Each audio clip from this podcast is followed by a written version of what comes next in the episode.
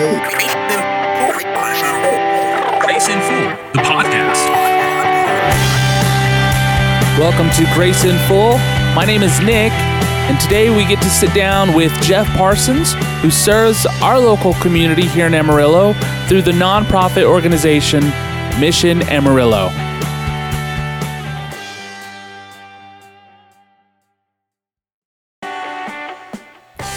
Just a quick big thank you to faithcast.com for putting us on their directory. If you want other great Christian podcasts from politics and sports to sermons, check out faithcast.com. Podcasts to help you keep the faith.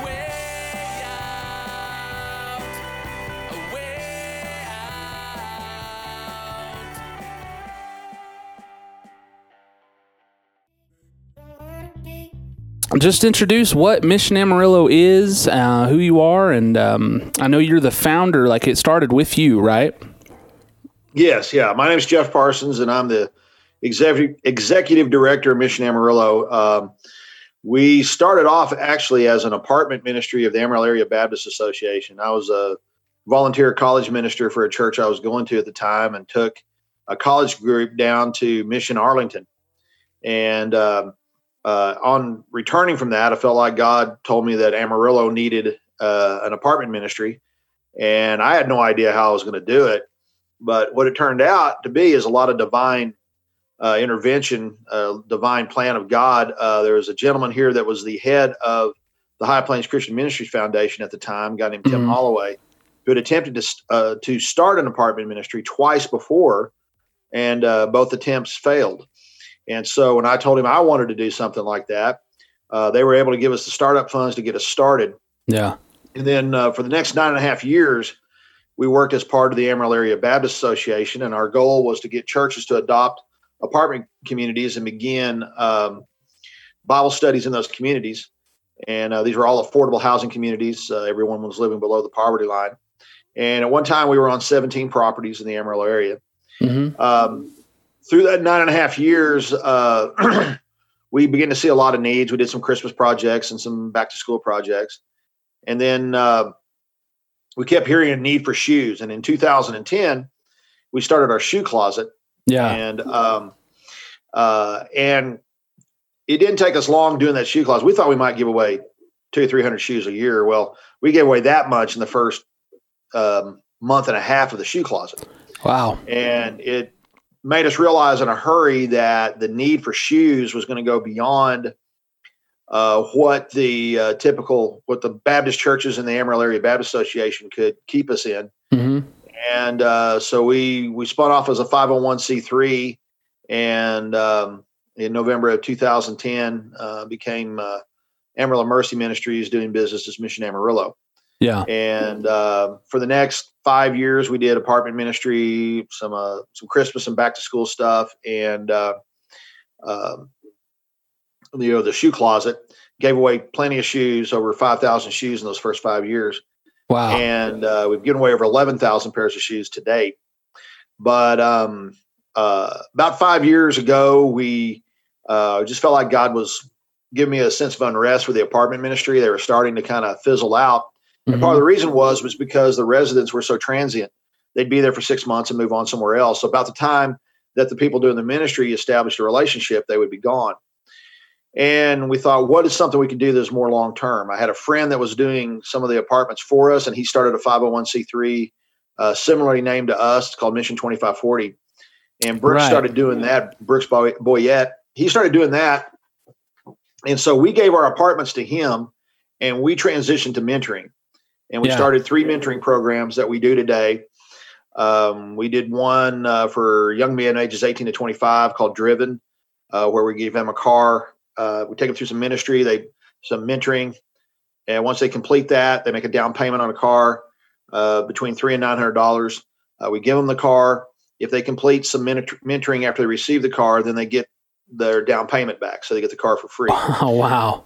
Yeah, and uh, that one we've actually are look we're transitioning from it to another project that we'll be ready to announce in the spring mm-hmm. uh, kind of enhancing that a little bit uh, and then we've got two others uh, one called beloved for teen moms yeah. Uh, we partnered with uh, area social workers and uh, uh, counselors of the area schools and uh, came up with an outline for a curriculum to take teen moms through. And uh, then we, some of us sit down and wrote it. And it's about a 51, 52 week curriculum. And uh, we basically take, assign a mentor to these uh, teen moms, and we take them through uh, this mentoring. And they basically can, we walk with them until they're in their 20s, until they don't want to do it anymore, basically. And our wow. goal for them is to get them on a career path mm-hmm. and um, to be independent of uh, to be able to be financially independent to where they don't have to depend on a man because a lot of times they bring a man in their life for protection and provision once they get pregnant again the man leaves and now they've got two kids and three kids and that's yeah. kind of exasperates the problem and so our goal there is to make them put them on a career path and give them some independence and of course we're communicating the gospel throughout this then we have another program called parent child plus that um, is a uh, it's based on the fact that children in poverty hear 30 million less words spoken to them uh, between the ages of two and four than someone middle class or upper middle class. That impacts their ability to acquire vocabulary and therefore to learn. Right. And so um, we go in, we take a developmental toy one week, we take a book the next, we have home visitors that go into their home twice a week. And it's a national program. We're the first in the state of Texas to implement it. And if uh, uh, a child who completes uh, two years of Parent Child Plus, they'll get 92 visits over two years. Mm-hmm. Uh, they're 30% more likely to graduate high school than their socioeconomic peers, and 50% uh, less likely to need some level of special education. Yeah. So, um, so that's a big thing for us. We we we've got about uh, between um, 17 and 20 kids that go through it a year. We've got we have 17 on our roster for this coming year a two year program. We'll take all those kids through that. So, in a nutshell, that's kind of Mission Amarillo, uh, where we began and what we're currently doing. Currently, right now, we're a shoe closet, uh, beloved, and Parent Child Plus, and uh, we're going to have a. Uh, we're kind of like I say, we're revamping. Driven is going to turn into something totally different. Sure. That we're working on, and we'll be ready to announce that in the spring. Yeah, it's a very hands-on, practical uh, ministry. Not so much of. I, I, think it it started. The apartment ministry was like a like gospel reaching out program type of deal to that those communities, and now it's grown into something that is actually physically helping. Uh, I, I, guess you'd call it under underprivileged or, or, you know below the poverty line people, mm-hmm. which uh, in Amarillo I, I, there's a lot of. It's a huge need. Uh, do you? Um, I see that you guys post like uh, the um, donations given from the shoe closet. Is it through churches or is it all through just uh, annual drives that you guys have, or how does that shoe closet work for it? It's really a little of everything. Um, a lot of churches collect shoes for us. We just had a church give us 230 pairs of shoes mm-hmm. uh, back in August. Uh, but then Baptist St. Anthony's Hospital here in town uh, just gave us uh, 130 pairs of shoes. Yeah. Uh, just a couple weeks ago, and so we have a lot of. There's individuals. We had a, a couple send us a Facebook message say, uh, "What what sizes do you need most?" And I sent it to them, and they showed up with 30 pairs of shoes. Wow. Uh, so the community has kept us in shoes. That's one of the fascinating things about the shoe closet. Mm-hmm. We've given away over 11,000 pairs of shoes since its inception in 2010. Yeah. And I've never budgeted a dime for it. Uh, wow. The community keeps me in shoes. Yeah. And we have a little over $4,000 in a reserve fund that the community has donated. Mm-hmm. And uh, when we do our fundraisers and we do the things that we have to do as a nonprofit to keep the, the money coming in, uh, none of that money goes to the shoe closet because it doesn't have to. Yeah. So it's a pretty fascinating thing, the, the way it's worked out and how God just continues to provide for that. Mm-hmm. Um, you know, and so that's one thing we do that really um, none of our money goes to uh, yeah. just because the community keeps that going. They, the the money we raise through fundraisers and things like that goes keeps our, our, our other programs running. Yeah, and and as great as like church ministry is, it, it has a, a it's a there's a place for it. This is something that is like uh, a totally different view. I, I, I see as like spreading the gospel or being able to show. It's a real real uh, real world example of showing the gospel to people you know, whereas I mean, I would have never thought of shoes um, when I first found Mission Amarillo. I was like, oh wow, shoes. That's something that's you just don't think about kid, kids not having shoes. I, di- mm-hmm. I didn't grow up that way. I mean, I grew up with hand me downs, but I didn't grow up thinking kids not being able to, you know, their parents not being able to afford shoes, and um, I think that's something that's just a awesome. Uh, I mean, door right there. I mean, I know that the website says you guys work with the school districts here. Um, how close is that? Is it just a? I mean, do, do they find students for you guys that like that need shoes or? Um, the way we do it, um, there's kind of a fine line when you do when you do this type of ministry. You have to always be very cognizant of the fact that the people who are receiving it are created in God's image and for His glory, just like we are. Yep. And so, honoring that God-given dignity uh, becomes quite a priority for us. Oh yeah. And so you're you're trusting that God is going to work through it. And uh, honestly, the shoes is probably something that has the least um, the least impact as far as communicating the gospel to people. Sure. Uh, because the way it works is that I go, uh, a school counselor, social worker says, I need a girl size two uh, at Alice Landergin School. And so I go pull a girl size two from our shoe closet, put it in a bag and deliver it. And I just drop it off in the office. I never see the child or anything. Sure. And it's the reason of, we do that is because we want to honor that God given dignity. That child already has a relationship with that social worker yep. or with that counselor. And so it doesn't feel quite as embarrassing. They don't feel like a project. They don't feel like something like that. Yeah. And a lot of those, a lot of our social workers in town, our counselors are Christian people. And so it's kind of given them an opportunity. We're, we're, we're, we're serving as a resource for them to communicate the gospel and show the love of Christ to people by yeah. the shoes because the kids, they don't know it comes from Mission Amarillo. They just know yeah. that my, my counselor got me shoes and she's a Christian lady, you know? Yeah. And so that, I, that's kind of the way we approach it yeah. Uh, through the shoe closet is, uh, we're not uh, really looking to communicate the gospel through that. We're more of a resource for our school counselors and social workers to do that. Yeah, which is, and um, that's why I'm, I was going at is like it's very practical, very hands on, very.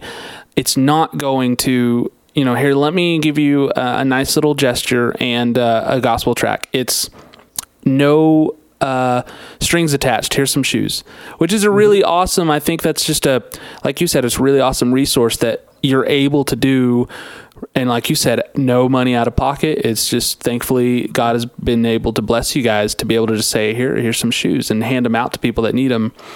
And then on the flip side, your your other more personal mentoring programs, um, you know, it, it seems like a you know a discipleship. I don't know.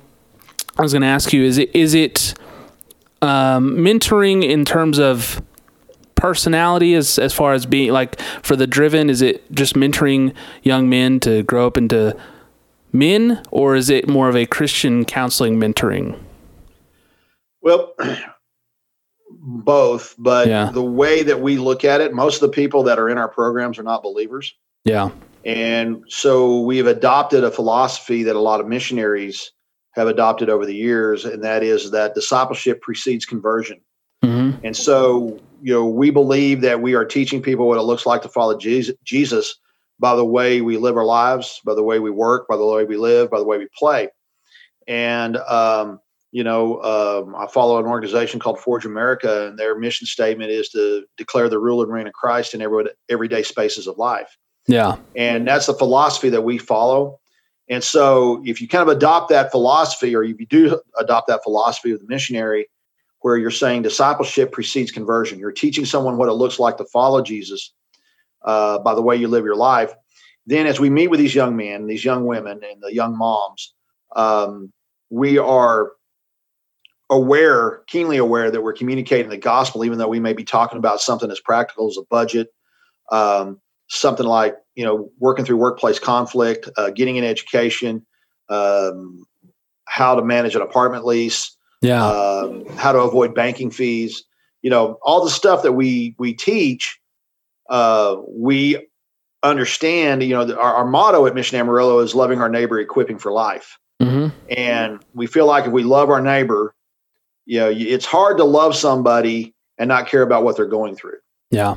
So if you love their, your neighbor, uh, you're going to want to help them with some of these practical things in life. And you know, you one of the things that I've become more and more aware of is I, the more I do this is how you're able to apply the gospel in ways that you never thought that you yeah. can, talk about uh, on a budget you know, man, if you want to help somebody, save your money up, and then when you have a little bit of extra money, you can help somebody like you've been like we've helped Yep. you. Yep. And uh, it's just one of those things where you communicate the gospel through, through very practical ways, where we're not talking in cliches or colloquialisms or or um, you know you know feel good mannerisms of the church. We're actually on the ground making uh, progress and trying to teach them what it looks like to follow Jesus. Yeah, like you know, on Sunday morning, uh, we're all in our comfy pews at church, and um, we're told that we should, you know, love and uh, exemplify Jesus to our neighbors and to our communities. And I think that it's not always shown in that way of, you know, being, you know, well, being kind or, or you know, being nice and friendly, but you know, how would Jesus have had approached this in today's world? Is almost how it seems that you guys kind of operate. Is how would Jesus do this? Almost, you know, it's you're not just giving biblical teaching and here's a, a Bible lesson on how to deal with X, Y, or Z. It's real world applications to, um, you know, provide. Uh, I mean, real like with the mentorship, and I really love that the like the teen moms and the parenting, how to give good parenting behavior models, how to, um, or like you're talking about budgeting, just real world applications to um, set them up, like you said, set them up for life.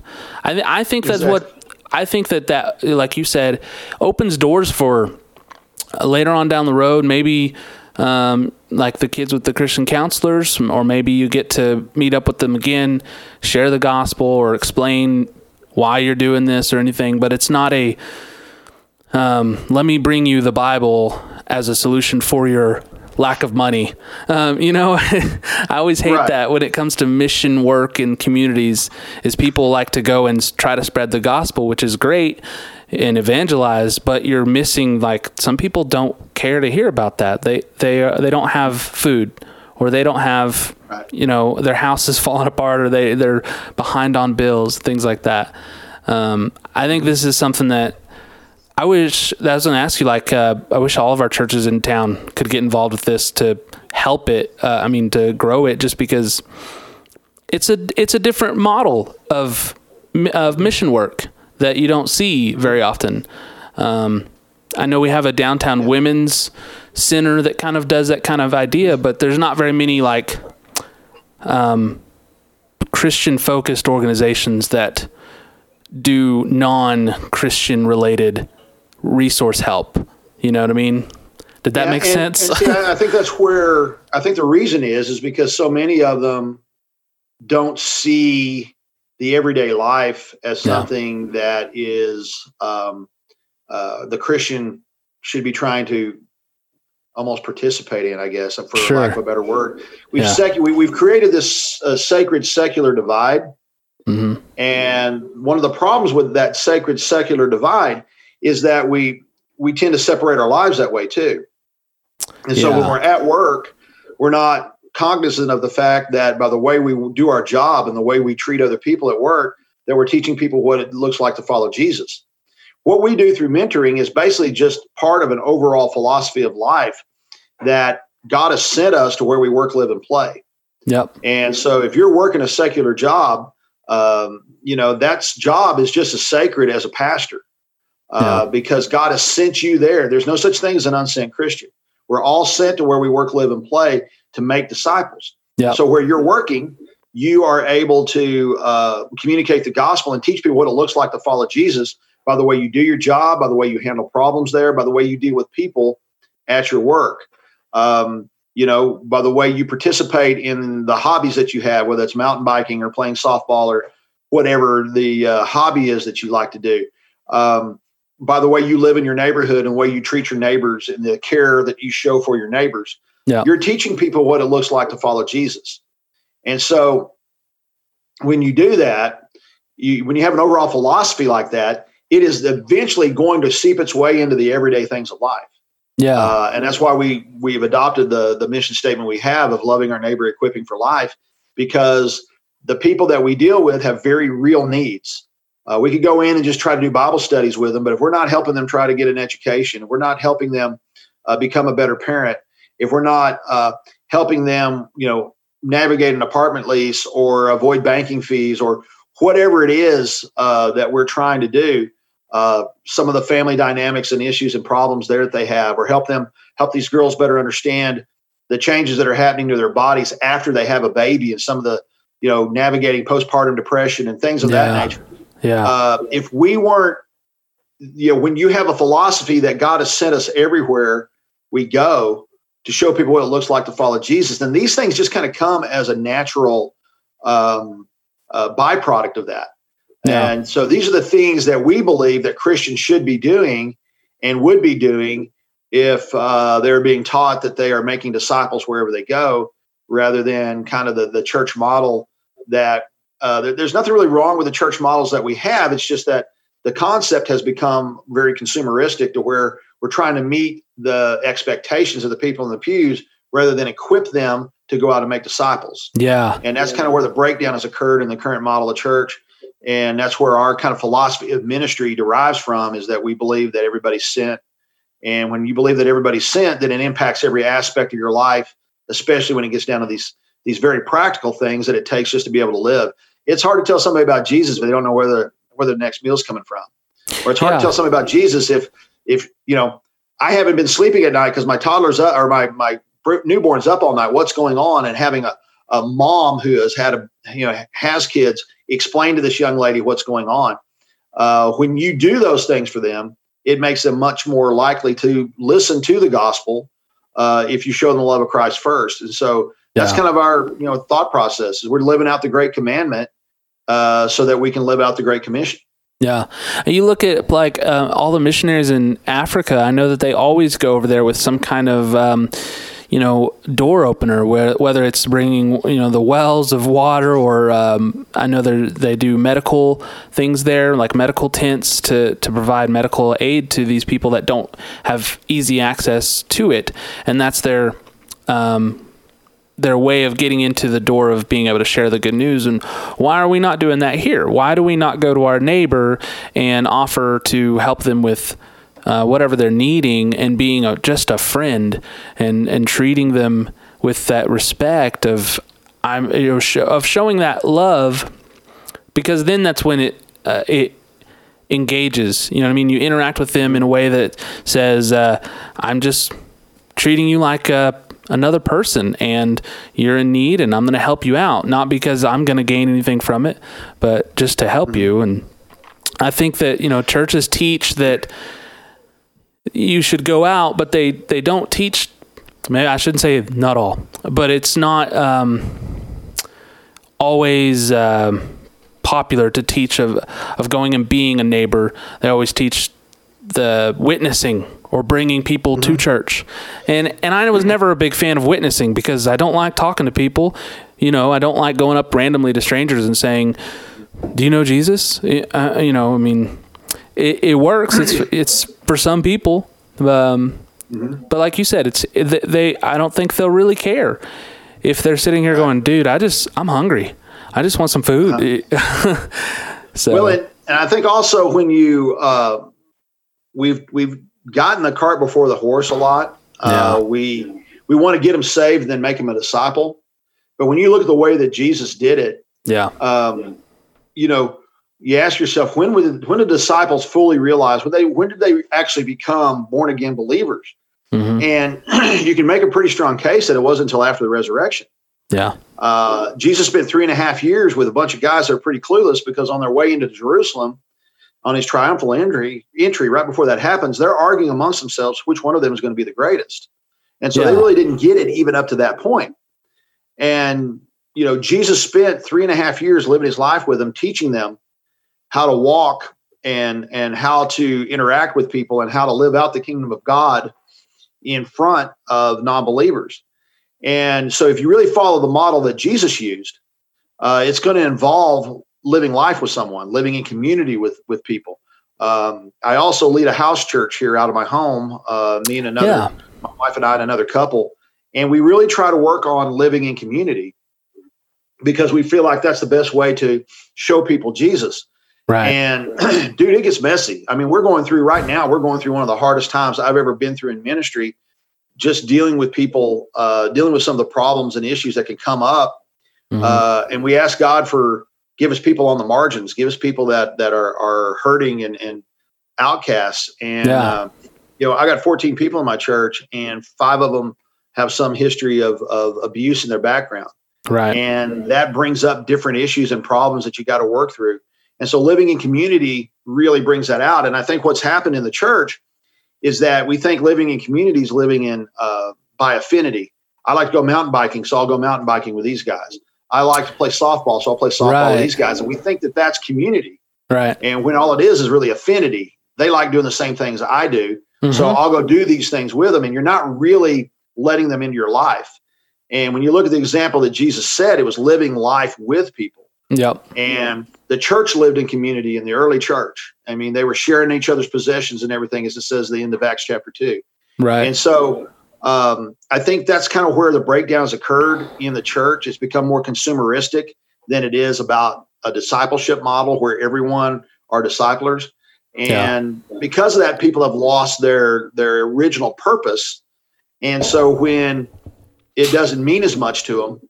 Uh, it, it, it doesn't have the meaning and the depth to it that they're expecting. And it becomes hollow, hollow. And then next thing you know, they've fallen out of church because they're not uh, w- really walking in faith with someone to where when the hard times comes, they can endure it. Yeah, it's very cliquey. Churches are always cliquey, um, for yeah. sure. Um, the last church I was at was uh, I went there because it felt so inviting and welcoming. And after being there for a year, it's just got too cliquey and got too uh, I like these people and I like these you know don't like these or they're okay and we're just going to hang out with the people that I have something something in common with.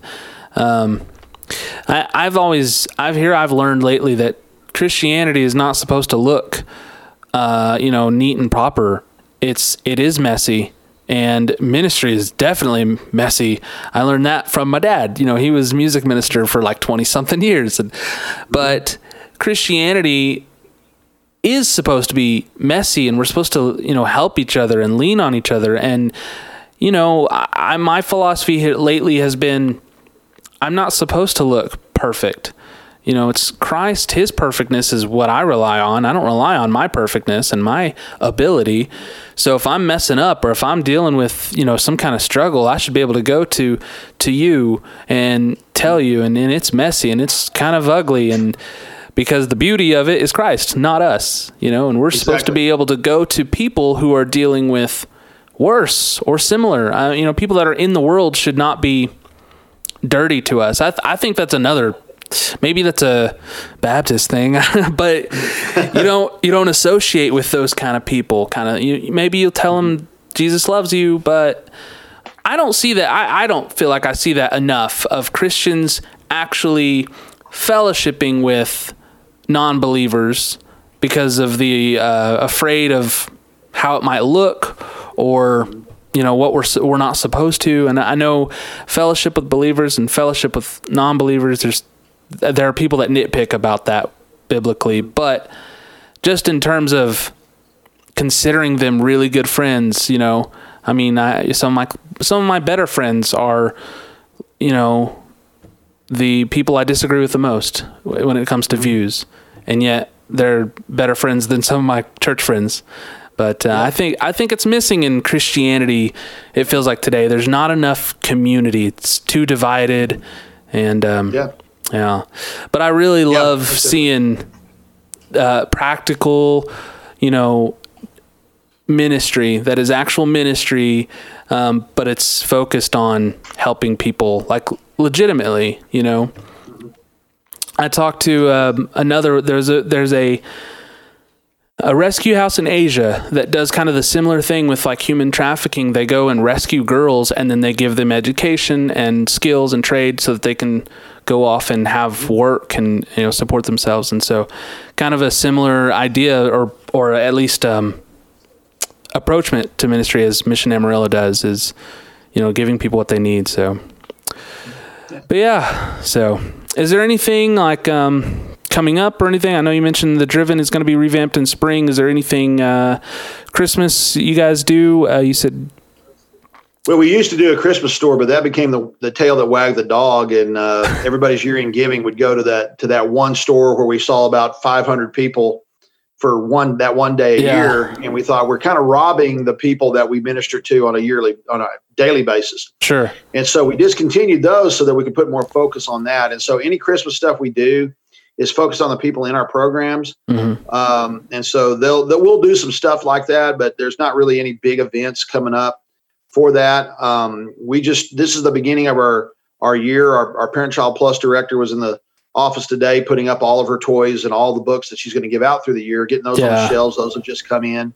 Um, and um our beloved director is doing a, a fellowship tonight called Belong, where she brings these ladies together. Uh, one of the reasons I'm passionate about this ministry to teen moms is uh, your dad will remember that uh, I was a teen parent. Me and my Hmm. wife, uh, I was 19, she was 18 when we got married. She was pregnant when Yeah. we got married. I wasn't a believer, and uh, we uh, we've been married ever since. We became believers about five years later, but um, we realized really quick that when you have kids, you lose your friends. and so one of the things we're doing with uh, Beloved Yeah. is uh, we do these belongs gatherings where they build fellowship with each other because now they've got their own community of people who understand them, other teen moms that are going through some of the same thing. And uh, it's really, again, a discipleship model where the mentors come and they hang out with the ladies and they teach them different things. And the whole time they're teaching them what it looks like to follow Jesus. Right. And that's the whole goal of it is, is everything we do is based upon a discipleship model that teaches people what it looks like to follow Jesus. You know, we just kind of take it from there and let it roll. Yeah. Well, that's really awesome. A really awesome uh, ministry going on here that I don't I don't hear a lot of actually, and I you know I'll try to get that word spread a little bit more. How do how do you guys get people involved? Is it um, based on you guys finding or, or people coming to you um, and asking? It's usually people coming to us and say they want to be involved. I mean, we, you know, it's a internet world today, so we've got a big presence on social media. um, Yeah. Facebook, Instagram, Twitter. Um, we have our website that uh, you know usually people don't go out to your website much anymore unless they're going to Yeah. register for something or pay for something. Yeah. But uh, we try to keep a big social media presence. Yeah. Our inf- our website's just informational and everything about getting involved with us. We try to do on social media, so we get a lot of people there. And then uh, we've built a good network of people, you know, with the schools or whatever. If I really get in need, I can send an email out to school counselors or social workers Yeah. and that's a big network of people and so they connect us with people that way and so um, you know we're just finding that through the network of what we've been doing we, we got a relationship with Cal Farley's boys ranch in here where we've taken some of their Oh, yeah. program Yeah. That would and be good. so we've got a good network there uh, Buckner's international we've taken some of their kids through it and so uh, we've just kind of built a network over the years where we can put those needs out there and uh, usually they get addressed uh, through social media or just through the network of people that we've served and, and the network that we've built over the last 10 years Yeah. All right. Well, hey, thanks, Jeff, for talking about this for a while and uh, getting to uh, get to know you a little bit. like I said, Sure. I I was like, oh, I know this guy. He's my dad's friend. But um, but thank you for uh, joining me for a little bit and um, getting to talk about this. And I hope uh, good more blessings for you guys coming up in the Mission Amarillo. So sure man Thank have a good rest Thanks of your night. Yeah. Wow, what a great way to serve the community and show them Jesus in a real world, practical way. It's great to spread the gospel, but it's amazing to be able to meet someone's needs right then and there. It's like the old saying you can feed a man fish or you can teach him to fish. And I think it's, it's goes hand in hand that, like we talked about, when they meet their need physically or emotionally, whether it's with parenting or teaching the young men how to grow up and to be men, um, then you can start long term relationships and be able to maybe uh, show them the gospel later on. Well, I hope you enjoyed this episode and maybe it inspires you to go and show the love of Christ to your neighbor in a way that maybe you didn't think about before. It's just about meeting people's needs. It's not always about telling them about Jesus. This is a good way to open that door. So this week, go out and show just genuine love to your neighbors and to your community. Or, like Jeff said, you're sent out wherever you are. Maybe it's in your workplace, maybe it's uh, at your church, even. I know it's a little bit cliche, but hearing this makes me feel like I can go out and do it. Um, and, it and it puts it in a different perspective. So make sure to visit Mission Amarillo on Facebook. Tell them that you appreciate the work they do, even though it's local. Uh, tell them that uh, they inspired you to do it in your hometown. And be sure to follow Grace in Full on Facebook and Twitter so that you can know when the next episode comes out. Thanks for listening.